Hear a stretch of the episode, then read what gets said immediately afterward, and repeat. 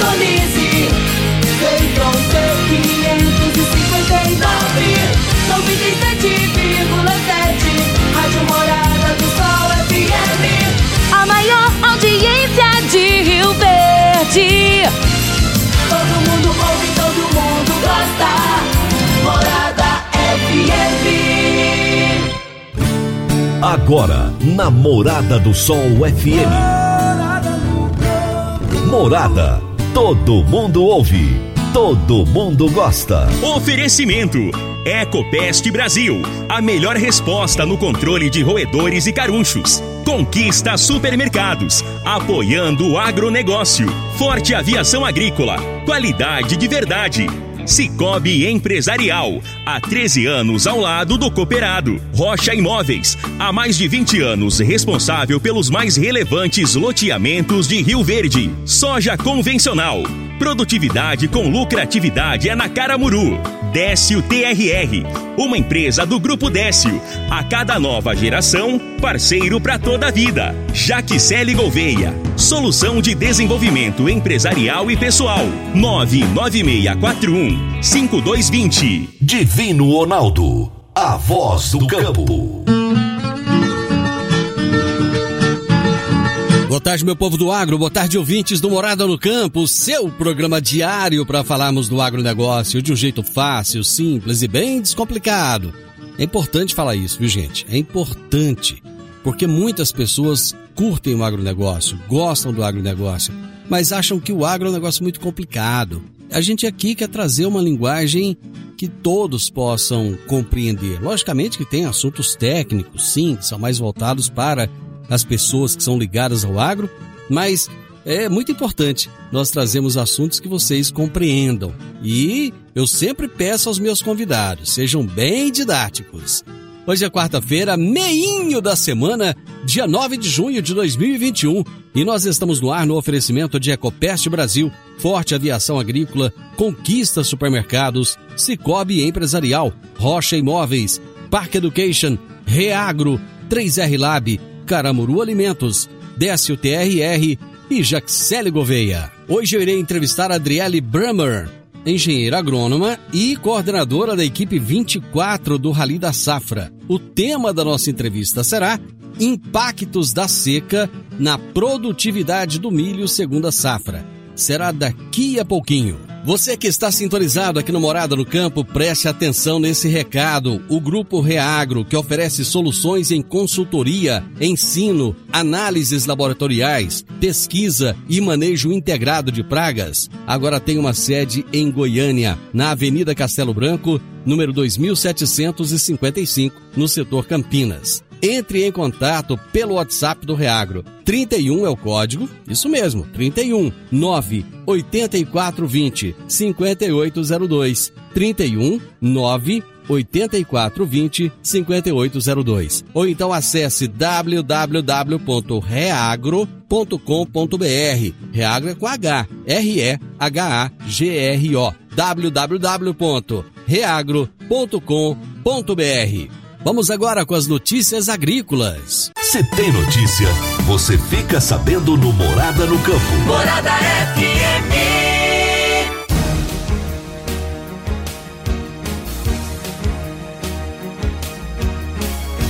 De acordo com o levantamento, o mercado de inseticidas para a soja, abrangendo tanto os pesticidas de matriz química como biológica, recuou 12% na temporada 2020-21. De 468 milhões de dólares para 413 milhões. A eficiência dos produtos de matriz biológica nas lavouras, dos chamados grandes grupos produtores de soja, também pesou.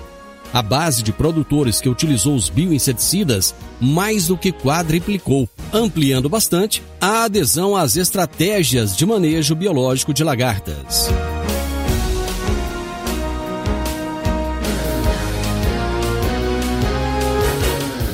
A carne de frango voltou a se valorizar nesse início de mês, especialmente nas praças do Sudeste. Os recentes avanços tentam garantir melhores margens para o setor, que tem sido pressionado pelos elevados custos de produção.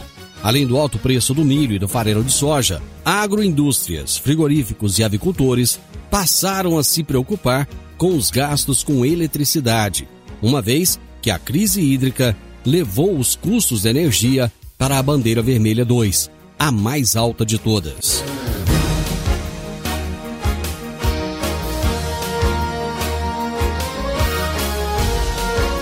A inflação dos alimentos não é exclusividade brasileira. Segundo a FAO, em maio passado, seu índice de preços dos alimentos chegou a 127,1 pontos, resultado que significou aumento anual de praticamente 40%. Mas o que chama mais a atenção é o fato de ter se registrado em maio o mais elevado nível de preços desde o final de 2011. O aumento de abril para maio ficou próximo de 5%, correspondendo à maior variação mensal registrada nos últimos 128 meses, ou seja, desde outubro de 2010. Meu amigo, minha amiga, tem coisa melhor do que levar para casa produtos fresquinhos e de qualidade. O Conquista Supermercados apoia o agro e oferece aos seus clientes produtos selecionados direto do campo, como carnes, hortifrutis e uma seção completa de queijos e vinhos para deixar a sua mesa ainda mais bonita e saudável. Conquista Supermercados. O agro também é o nosso negócio. Toda quarta-feira, o advogado Dr. Henrique Medeiros nos fala sobre direito voltado ao agronegócio. Direito no agronegócio, aqui no Morada no Campo, com o advogado Dr. Henrique Medeiros. Bom dia e bom início de tarde a você, Divino Ronaldo, e a todos os ouvintes que nos acompanham aqui no programa Morada no Campo. Durante esse mês de junho, estamos falando sobre a recente Lei 14.130 de 2021, que criou o FIAGRO. Com esta lei, damos um passo significativo em direção à criação de instrumentos mais eficientes para o financiamento e expansão do importante setor da economia, que é o agronegócio. Hoje vamos falar sobre em que o FIAGRO pode investir. Fazendo uma simples comparação, o FIAGRO nada mais é do que o agrupamento de investidores que, indiretamente e contando com a expertise, o conhecimento do gestor ou administrador do fundo, se propõe a aplicar de forma isolada ou em conjunto em imóveis rurais, participações em sociedades de exploração agrícola, empresas rurais, ativos financeiros, títulos de créditos ou valores mobiliários emitidos pelos integrantes da cadeia produtiva agroindustrial, direitos creditórios do agronegócio e títulos de securitização emitidos com lastros nesses direitos, direitos creditórios imobiliários relativos a imóveis rurais e títulos de securitização emitidos com lastros nesses direitos, cotas de fundos de investimentos que apliquem mais de 50% de seu patrimônio nos ativos anteriormente mencionados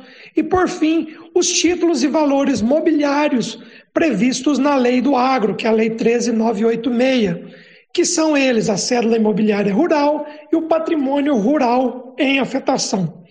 Portanto, os valores investidos no FIAGRO são destinados a quaisquer ativos rurais, reais ou financeiros, vinculados ao setor do agronegócio.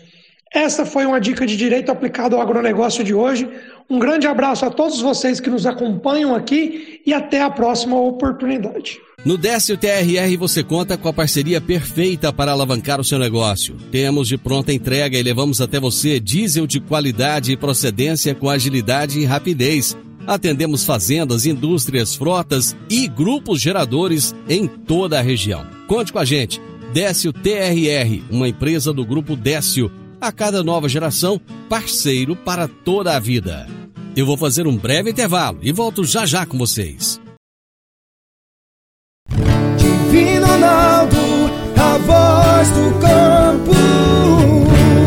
Produtor rural, você está com dificuldade em reter os seus funcionários e aumentar os seus lucros? Agora você pode contar com a Jaxele Gouveia. São 15 anos de experiência. Ela é especialista em agronegócio. A Jaxele Gouveia criou soluções estratégicas, personalizadas, como a implantação de RH, cultura organizacional, governança corporativa, cargos e salários, coach e muito mais. Jaxele Gouveia, solução de desenvolvimento empresarial e pessoal. Entre em contato pelo número 99641-5220. 99641-5220. Morada no Campo.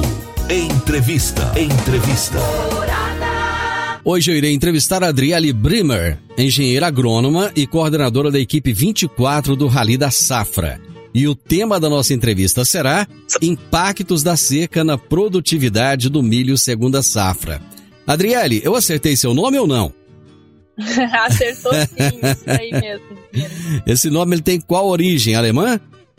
É alemã, isso mesmo, de origem alemã. Sou do sul, lá de Joinville. Cidade que mais chove em Santa Catarina. Terra boa, Joinville.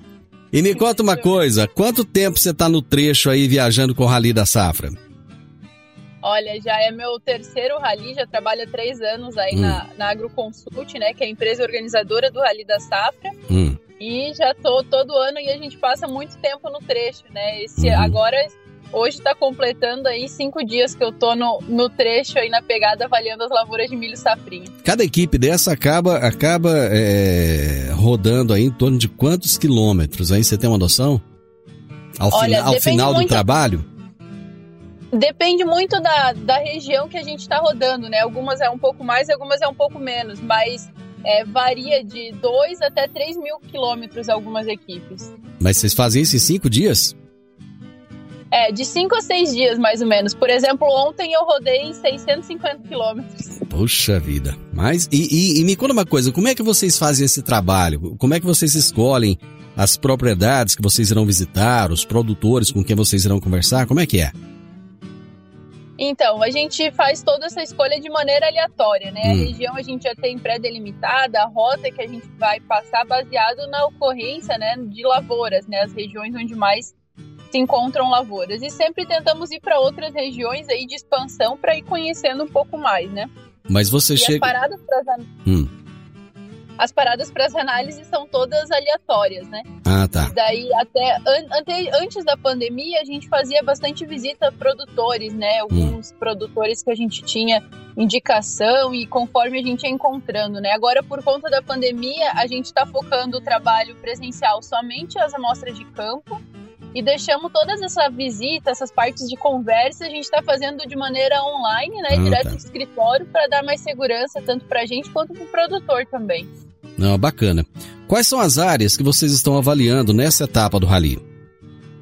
Então, a gente saiu de Cuiabá, fizemos ali a região sudeste do Mato Grosso, de Campo Verde, Primavera do Leste, Rondonópolis, e entramos no Goiás, né? Daí percorremos a região de Mineiro, Serranópolis, Jataí e todo o entorno de Rio Verde, né? Toda a região de Rio Verde.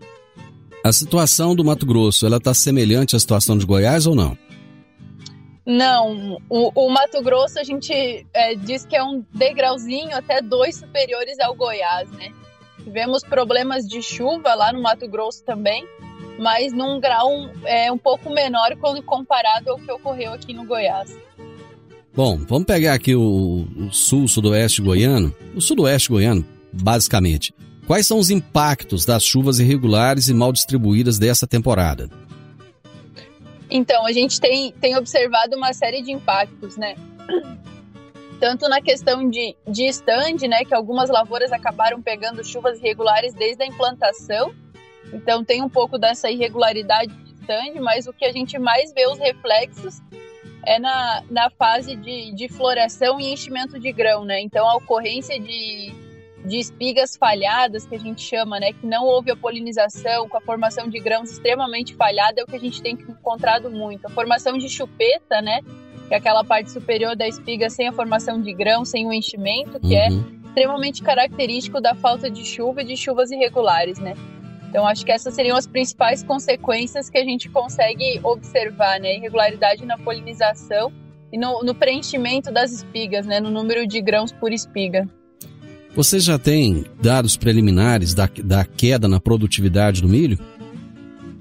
Sim, temos. Antes da gente rodar o Rally da Safra, né, botar o Rally no campo para rodar, a gente faz todo um estudo preliminar para avaliar mais ou menos como estão as condições, né? A gente vem acompanhando aí quinzenalmente as condições das lavouras e já temos um preliminar, né? O que a gente vê hoje, sem rodar o rally, né, sem os dados computados das amostras que a gente está coletando, é uma queda em torno de 30%, 31% para ser mais precisa, na região sudoeste, né?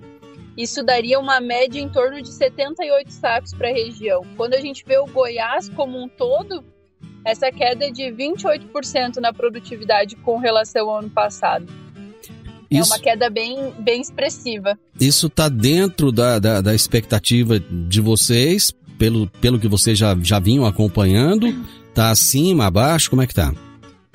Então, até o momento a gente está terminando as análises, né? E vamos amanhã temos mais 2 dias ainda de amostras aqui na região do Goiás, e daí a gente vai para a compilação dos dados e verificar certinho, né? Mas o que a gente está observando no campo até hoje é que esse número faz muito sentido e ele pode ser até um pouco menor, né?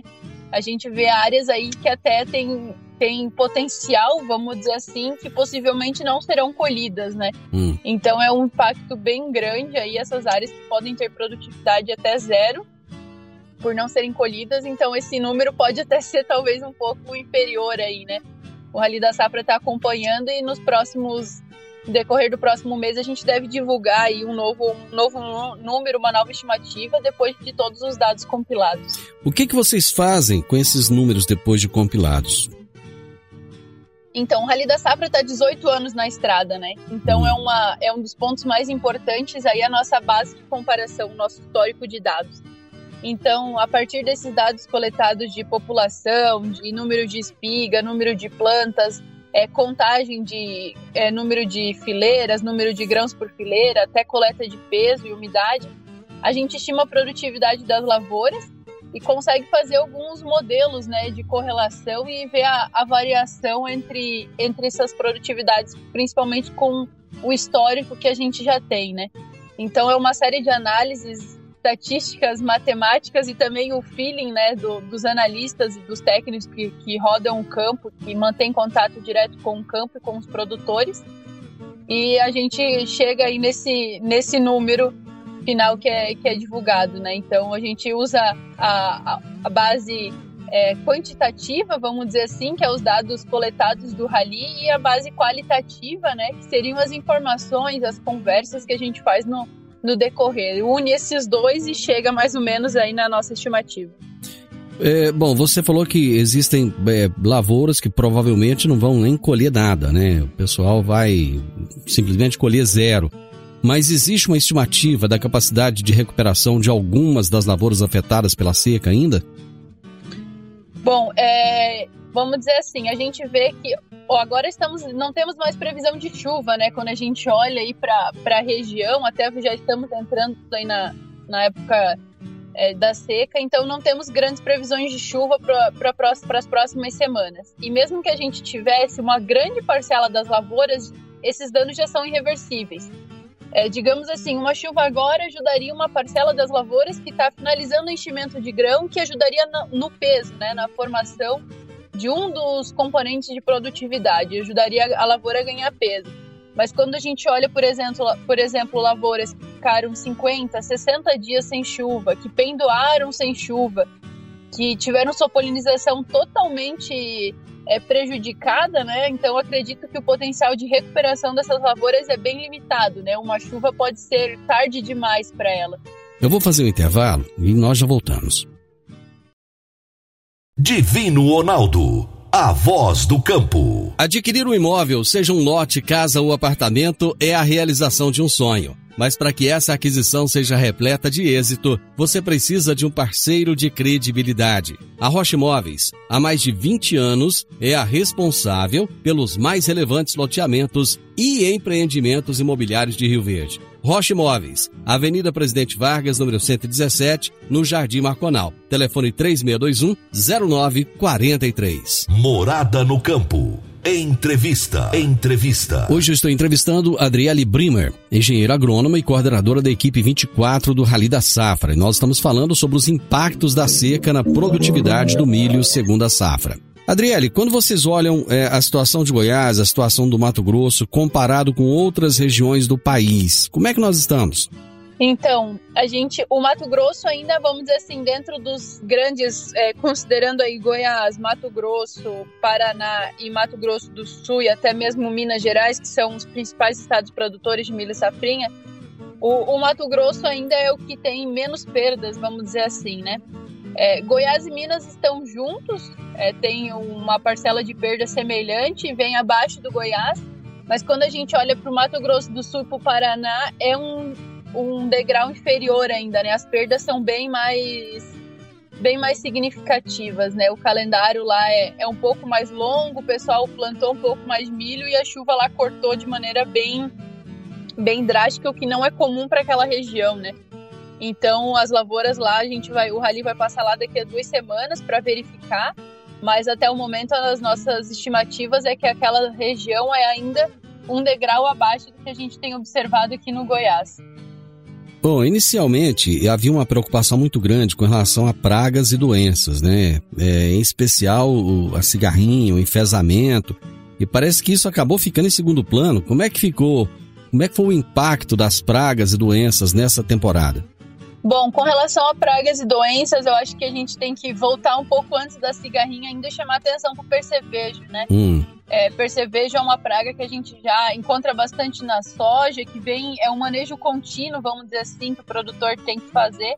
E a gente ouvia muitos relatos, vimos infestações muito grandes de percevejo no início, né? No início da implantação do milho, que causa bastante problema de estande. Pode causar plantas perfilhadas e esses problemas podem se complicar até depois, mais na frente, na planta não emitir espigas. Então, o percevejo foi um dos problemas que a gente ouvia muitos relatos que tinha alta incidência. A gente vê alguns danos dele, né, hoje nas lavouras, mas como você disse, ficou em segundo plano depois de toda a seca. E a cigarrinha a gente pode dizer que é uma unanimidade, né? Toda lavoura que a gente entra tem uma alta infestação de cigarrinha. A gente brinca ainda que a máscara não é só para proteção de Covid, é proteção para acabar não engolindo cigarrinha também, porque é muita cigarrinha, a infestação é muito alta mesmo. Quando a gente vê a cigarrinha só acaba não vendo dano, né? Agora, quando chega mais para o final das lavouras, é que a gente consegue observar se a cigarrinha estava ou não contaminada e acaba transmitindo, como você citou, enfezamento. A gente observou sim algumas áreas com enfezamento, mas é algo muito pontual ainda, né? Então a gente ainda não pode ter clareza de qual é o efeito desse problema, mas em lavouras pontuais, em áreas pontuais, a gente encontrou sinal de enfezamento sim. Mas a cigarrinha é unanimidade aí, todo mundo... Todas as lavouras têm e eu acho que o produtor tem que tomar bastante cuidado aí com essa praga que pode acabar ganhando espaço, vamos dizer assim, nos próximos anos. Inicialmente parece que havia uma preocupação, inclusive do Ministério da Agricultura, com o sul do país. Parece que a infestação ela não vinha assim, em níveis altos, lá no Paraná, Santa Catarina, no Rio Grande do Sul, né? E acabou que esses níveis de infestação esse ano parece que estão piores, né? Isso, na região sul do Brasil como um todo, até a parte, vamos dizer assim, norte do Rio Grande do Sul ali, na divisa com Santa Catarina, a gente ouviu muitos relatos de cigarrinha e milho verão. Foram inúmeros os relatos de áreas e fotos que a gente acabava recebendo que eram desoladores, assim, de lavouras prontas para colher e que o produtor não ia tirar praticamente nada, que acabava caindo as plantas, né? Mas a gente teve na região sul, além do problema da cigarrinha, problema grande com seca, que acabou enfraquecendo um pouco o caule das lavouras e favorecendo essa queda, né?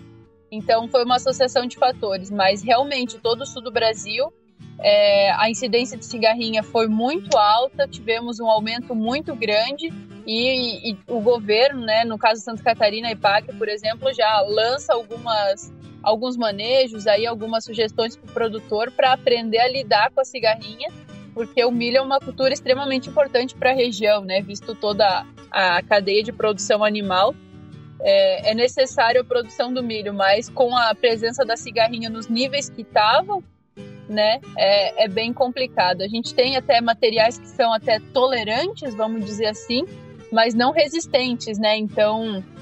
existe uma grande diferença entre uma tolerância e uma resistência de um material a determinada doença, né? E aí, no caso do ataque da praga, que vai gerar um enfesamento.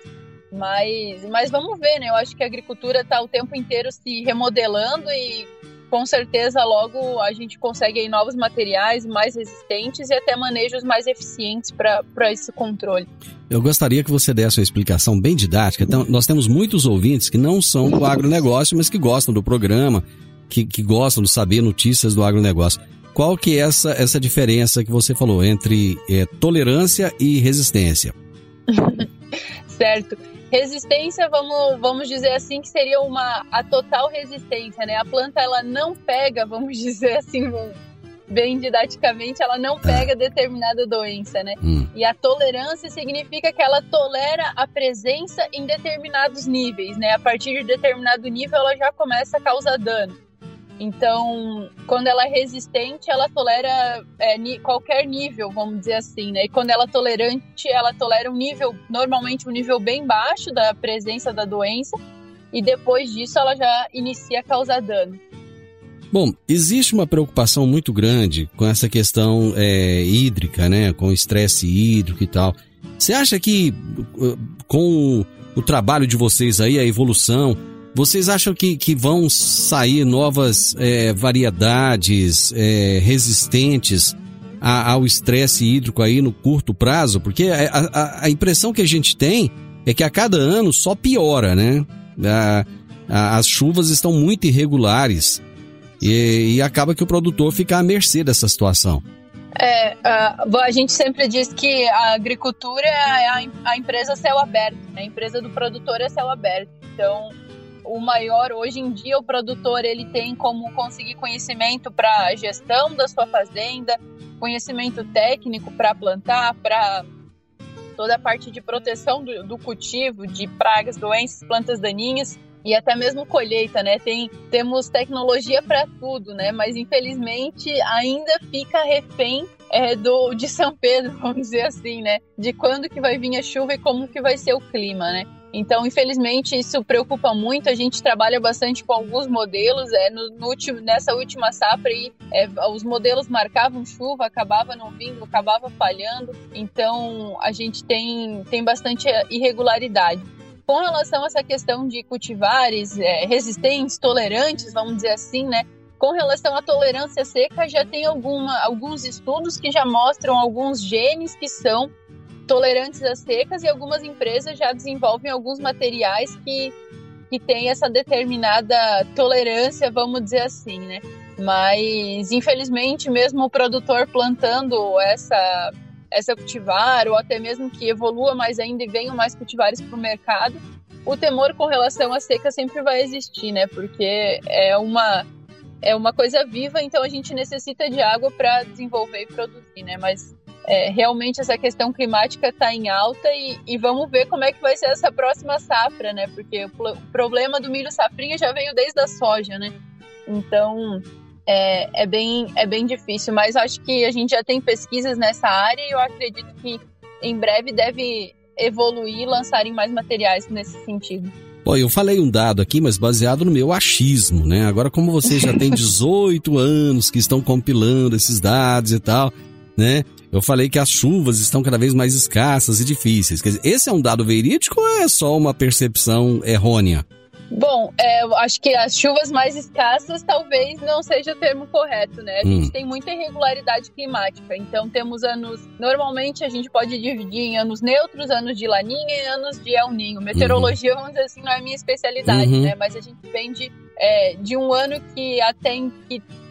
tivemos, vamos dizer assim, vários fenômenos meteorológicos atuando. Então, a cada momento a atmosfera apresentava um laninha, depois ela apresentou-se como um ano neutro. Então, teve essa oscilação muito grande, né? Tivemos alguns resfriamento de algumas águas do oceano que acabavam impedindo a chegada de chuvas no centro-oeste, então marcava previsão, só que essas águas impediam. Então, é uma série de fenômenos meteorológicos que acabam atuando, vamos dizer assim, né? Mas vamos dizer assim, nesse último ano a irregularidade foi muito acima da média, né? Mas a gente sempre tem que prestar atenção nas condições na previsão meteorológica, né? Se temos um ano neutro, um ano de laninho, um ano de alninho, isso faz muito sentido. Esse último ano eu acho que foi um pouco mais bagunçado que o normal, vamos usar esse termo assim, né? E acredito que temos esperança, né, que o próximo ano seja um pouco mais suave com relação a isso, né? Cedo já para a gente falar em previsões para o próximo ano, né? Então, ainda não trabalhamos com isso, mas esse último ano foi irregular acima do normal. Bacana. Adriele, eu vou fazer mais um intervalo, nós já voltamos. Divino Ronaldo, a voz do campo. Aguarde para fazer o seu seguro. Vem aí, de 14 e 18 de junho, a Semana do Seguro Patrimonial do Sicoob Empresarial. Os melhores preços, as melhores condições no seu seguro. Seja ele residencial, condominial ou empresarial. Será por poucos dias. Vale a pena esperar. Sicoob Empresarial, a sua cooperativa de crédito, no Edifício Le Monde, no Jardim Marconal. Morada no Campo. Entrevista.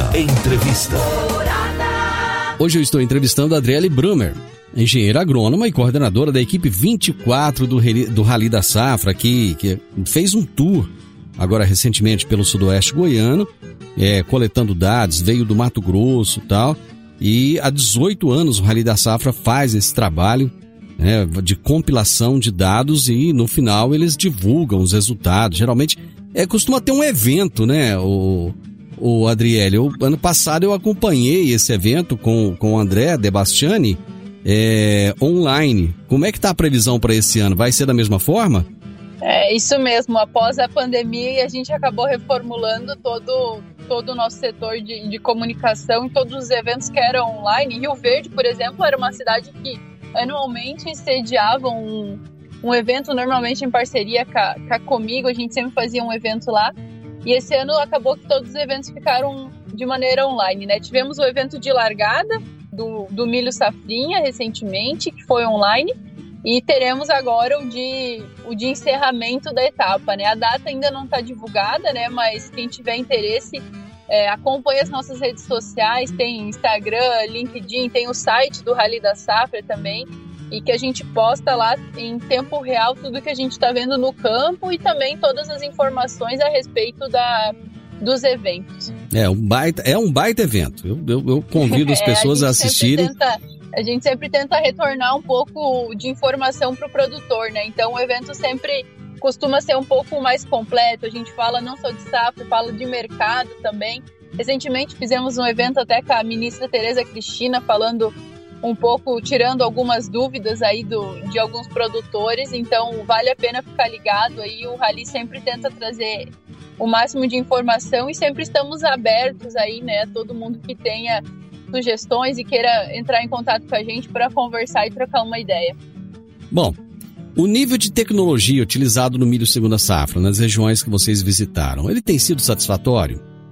Bom, a gente pode dizer que a expectativa, a intenção do produtor era satisfatória, né? A gente vem aí de um ano com bons preços, né? Boas perspectivas de preço e bons preços agora também. Então isso já sinalizava o produtor lá atrás na compra que ele iria investir mais, né? No ano passado ele teve uma boa rentabilidade, tivemos um bom ano, a soja também teve um bom ano, vamos dizer assim, e acabou estimulando o produtor a investir.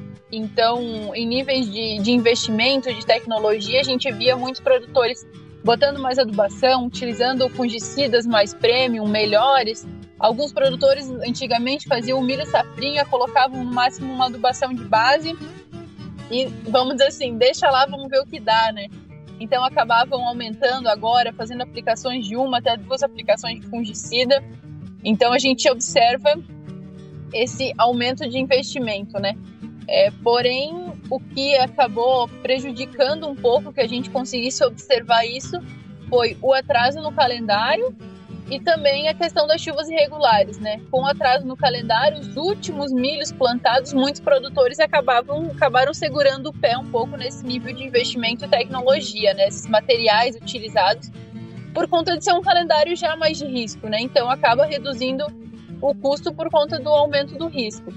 E E no decorrer da safra, quando as chuvas acabaram sendo irregulares, aí, né, como você comentou do histórico de chuvas anteriormente, aí, quando a gente olha, aí tem, historicamente, nos últimos 10 anos, tem quinzenas que esse ano foi a que menos choveu, por exemplo, né? Então, quando a gente observava esse tipo de clima, acabava dando apreensão no produtor também. Muitos deles, também com essa intenção de reduzir custo por conta do risco, acabavam tirando um pouco o pé, e às vezes até desistindo de fazer alguma aplicação, até por conta, por exemplo, de você fazer uma adubação sem previsão de chuva, né? Não tem como fazer isso. Então, a intenção, vamos dizer assim, era a gente observar muito mais investimento, e acredito que até o resultado dessa safra não seja menor ainda por conta desses bons investimentos, até mesmo nas primeiras áreas plantadas, ainda dentro de um calendário ideal, né? Então, acredito que a gente vê uma parcela desse reflexo, mas a nossa expectativa era ver muito mais se a gente tivesse um ano de chuvas regulares. Vou te fazer uma pergunta um tanto quanto até... Bom, é tranquila de responder. O produtor, isso dentro da visão de vocês, ele tem o mesmo capricho com o milho que ele tem com a soja? Pois é, eu acho que a soja a gente brinca que é o grão de ouro, né? Então, o milho safrinha normalmente ele é utilizado para uma diluição de custos, vamos dizer assim, né? O produtor acabar tendo uma renda extra, tendo, no caso de áreas arrendadas, ter pagar o arrendo, ou paga o arrendo com a soja, tem um lucro com o milho. Então, muitas vezes ele era visto dessa forma, né? Hoje em dia, na minha opinião, o produtor tem visto o milho de uma maneira diferente, né? O milho no intuito de aumentar a rentabilidade dele e em muitos casos, ter aí boas margens satisfatórias para o risco que se corre em plantar um milho safrinha, né? Então, eu acho que ainda o cuidado um pouco maior é ainda com a soja, por ser a parcela principal da safra, né?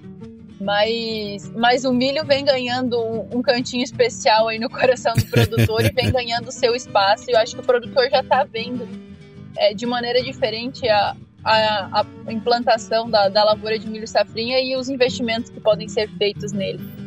Bom, só para terminar, muitos produtores plantaram fora da janela adequada. Você acha que eles subestimaram as questões climáticas que poderiam ser insatisfatórias, como acabaram sendo? Ou eles não tinham para onde correr? Bom, eu acho que depende muito de produtor para produtor, né? Muitos produtores já tinham alguns contratos antecipados, firmados em volumes significativos. Isso acaba deixando meio o produtor com essa opção do não tem para onde correr que você citou, né? Mas, por outro lado, eu, por exemplo, me coloco no lugar do produtor, né? Você tem a semente no barracão, tem todos os insumos comprados para fazer a cultura e você tem preço bom, perspectiva de preço futuro positiva. Eu acho que se eu fosse produtora eu também acabaria arriscando e acabaria plantando, né? Eu acho que o bom senso, vamos dizer assim, sempre existe, né? Tanto que a gente vê aí várias áreas até com sorgo e milheto, que acabaram nas áreas extremamente tardias e áreas secundárias, um pouco mais arenosas, acabaram ganhando espaço, essas outras culturas. Mas mesmo assim, eu acho que o produtor, ele faz o investimento dele já, a programação dele bem antecipada, né? Então, muitas vezes, ele não tem muito para onde correr, né? Então, é o risco que se corre da agricultura a céu aberto. Na realidade, eu acho que o produtor, ele tem muita fé, né? E ele trabalha com muita fé. Mas, Adriele, obrigado. Chegamos ao final do nosso tempo aqui, da nossa entrevista. Bate-papo gostoso com você. Agradeço imensamente e estamos sempre à disposição, sua do Rally da Safra de uma forma geral. Obrigado, viu?